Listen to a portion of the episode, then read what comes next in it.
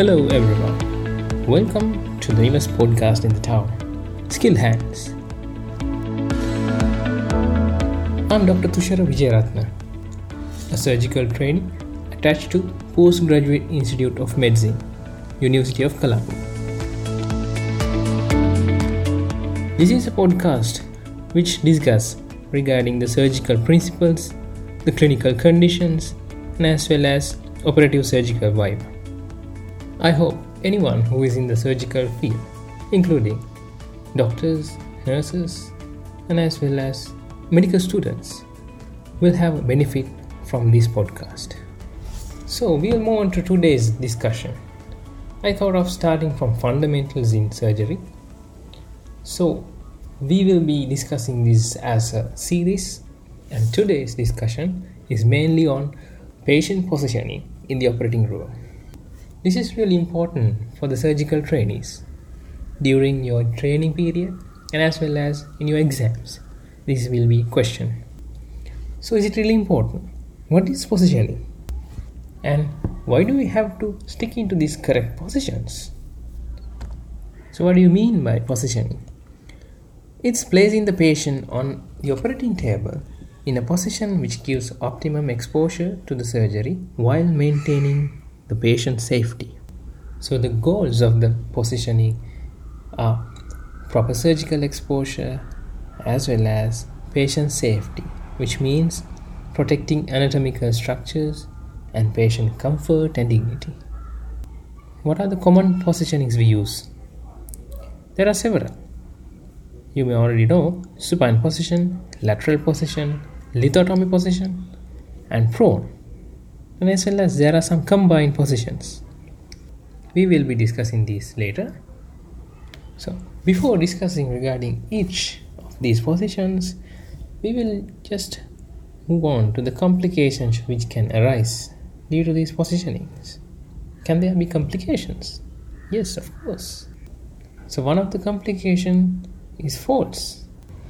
Yes, a patient can fall down from the table. Why? Because the patient is under anesthesia and he or she is not having good reflexes even under spinal anesthesia or general anesthesia. What else? Ocular injuries are also one of the complications that can happen. Why? Because the patient get draped. When you are concentrating on the surgery, there may be pressure over the eyes and as well as there may be instruments falling on the eye, so which leads to ocular trauma. It's about less than 0.1% of the time. Even though it is less, it can happen. So always keep it in your mind that eyes can be damaged during surgery. Peripheral neuropathies are also one of the commonest uh, complications that can occur. So what happens during the surgery the anatomical locations where the nerve passes over the bony prominences get compressed to the table or wherever whatever the instrument which is placed nearby. So how does the neuropathy occur? So the type of nerve injury is neuropraxia mainly. How does the neuropraxia occur? It's mainly due to compression of the nerve directly or endoneurial capillary compression, which leads to ischemia of the nerve. So, what are the common places you can get the peripheral neuropathies? So, ulnar nerve, you all know it passes very superficially in the medial, uh, behind the medial epicondyle, which is vulnerable to get compressed uh, when it is placed supine on the arm board, and as well as brachial plexus when the arm is hyperextended. And lower limb, especially the common peroneal nerve in the lithotomy position, is prone to get compressed. What else?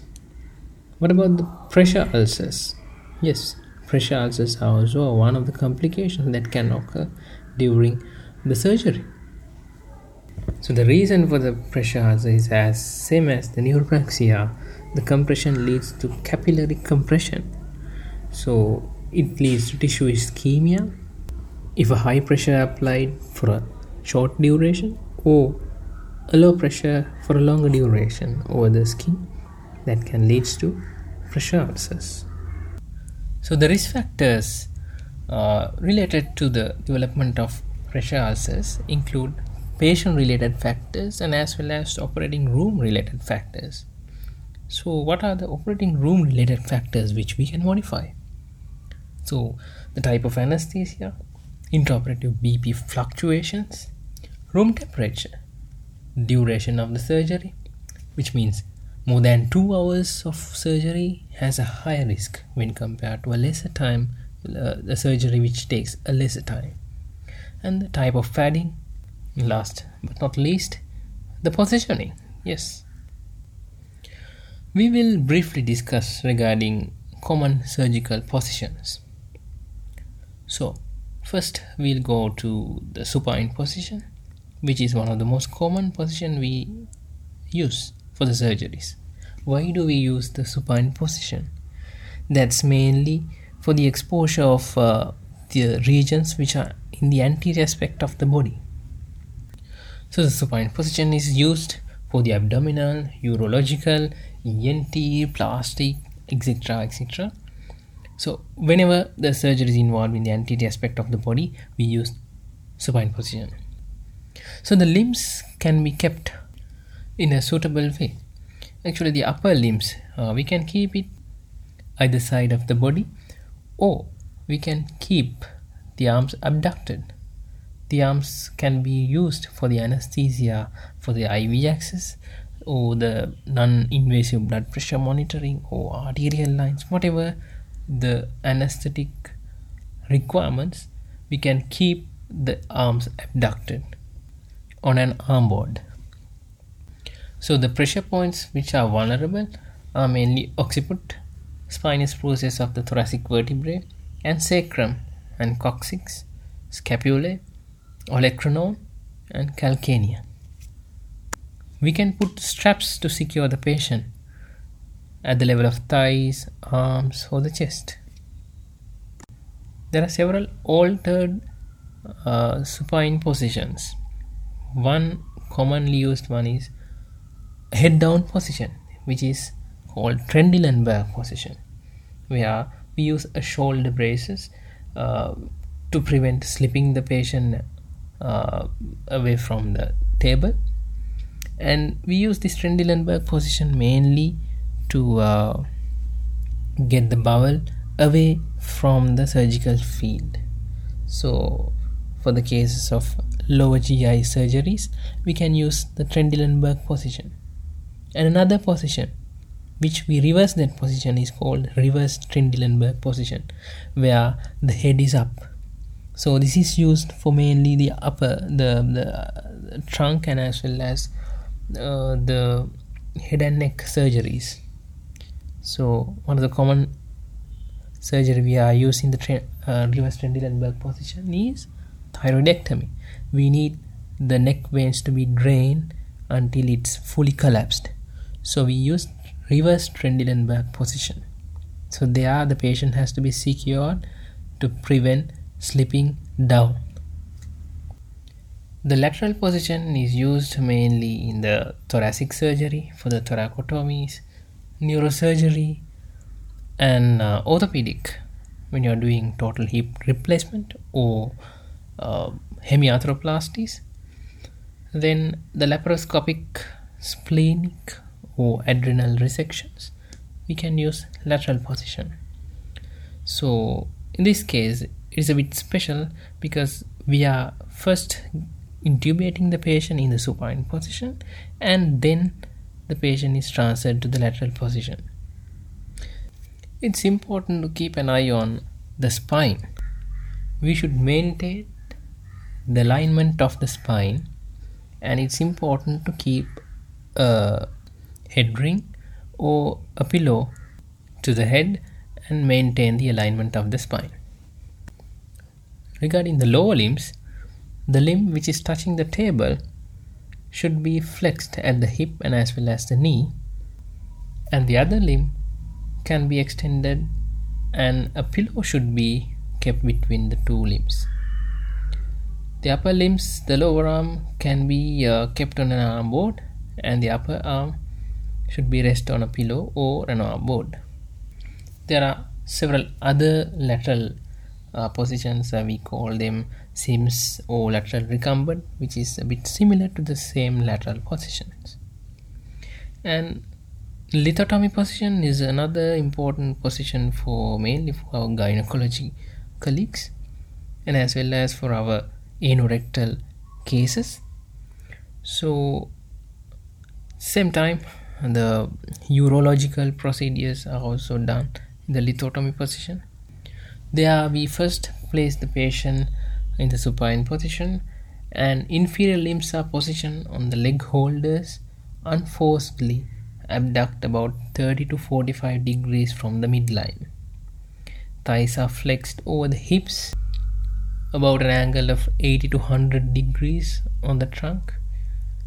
Same time, knees should be flexed until the legs are parallel to the frontal plane of torso. Patient's buttock should be positioned at the edge of the lower table break. the same time, there's an important fact to be followed. The both legs should be raised and lowered slowly and simultaneously. Why? The progressively increasing venous return uh, during the raising the, the limbs uh, can impair the cardiovascular function and when they are lowered there is a risk of spinal torsion if we don't uh, lower them simultaneously. So the spinal torsion has to be uh, prevented. Also we should allow the lower limb uh, vessels to progressively fill uh, and minimize the risk of hypotension due to the relative hypovolemia that can occur. Apart from above positions we have combined positions as we discussed earlier uh, there is a position called lithotomy Trendelenburg or Lloyd Davies position Dr. Lloyd Davies explained this position uh, in his uh, article in the Lancet in 1930s and it is a quite important position for um, colorectal surgeries during anterior resections the sigmoid colon uh, resections and as well as abdominal perineal resections. This position is very important because the surgeon can uh, do the operation uh, at the side of the uh, patient and as well as from the perineal aspect. So this Lloyd Davies position is a bit different from lithotomy. There uh, we put the patient first in the supine position and uh, take the patient's buttock raise up to the table break. Later we have to insert the stirrups, then uh, tending the both hips at the same time, abduct the hips at about 30 degree each. That means altogether about 60 degree. Flex the hips by 45 degrees from the horizontal plane. Uh, and place the calves over the stirrups flexing each knee at around 45 degree angle from its extended position. So the ankles are slightly above the level of the knee. Then the second toe knee and the contralateral shoulder should lie in a straight line. And we have to ensure the sacral support. Uh, additional padding should be placed uh, over the pressure points. And uh, over the pressure points in the stirrups. In males, the scrotum and the penis uh, should be moved away by uh, putting an adhesive tape. Later, the table's uh, patient's head end should be lowered. So that's the Lloyd Davies position. So another position we use is prone. This is mainly used for the surgeries in the posterior aspect of the body. So mainly spine surgeries and surgeries involving the posterior cranial fossa, then posterior aspect of the thorax. So what are the problems that can happen uh, during the prone position? so when we are putting the patient in the prone position so there is a risk of um, putting pressure over the abdomen which leads to increase intra-abdominal pressure and reduction of the venous return. So this in this uh, affects the cardiorespiratory mechanics. We have to minimize these complications mainly by putting uh, support to the chest as well as the pelvis. So the patient is moved to the prone position after intubation in the supine position. So it is very important to be vigilant about the endotracheal tube when changing the positions. After positioning in the prone position we have to place the head on a head ring and female's breast should be positioned laterally. Male genitalia uh, and uh, scrotum uh, should be um, checked for uh, any torsion or compression. And ankle and feet should be in neutral position. Then hip and knees should be slightly flexed. Pressure points especially the eyes cheeks acromion process.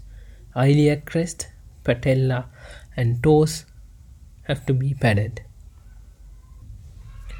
Another prone position, a special prone position is prone jackknife position.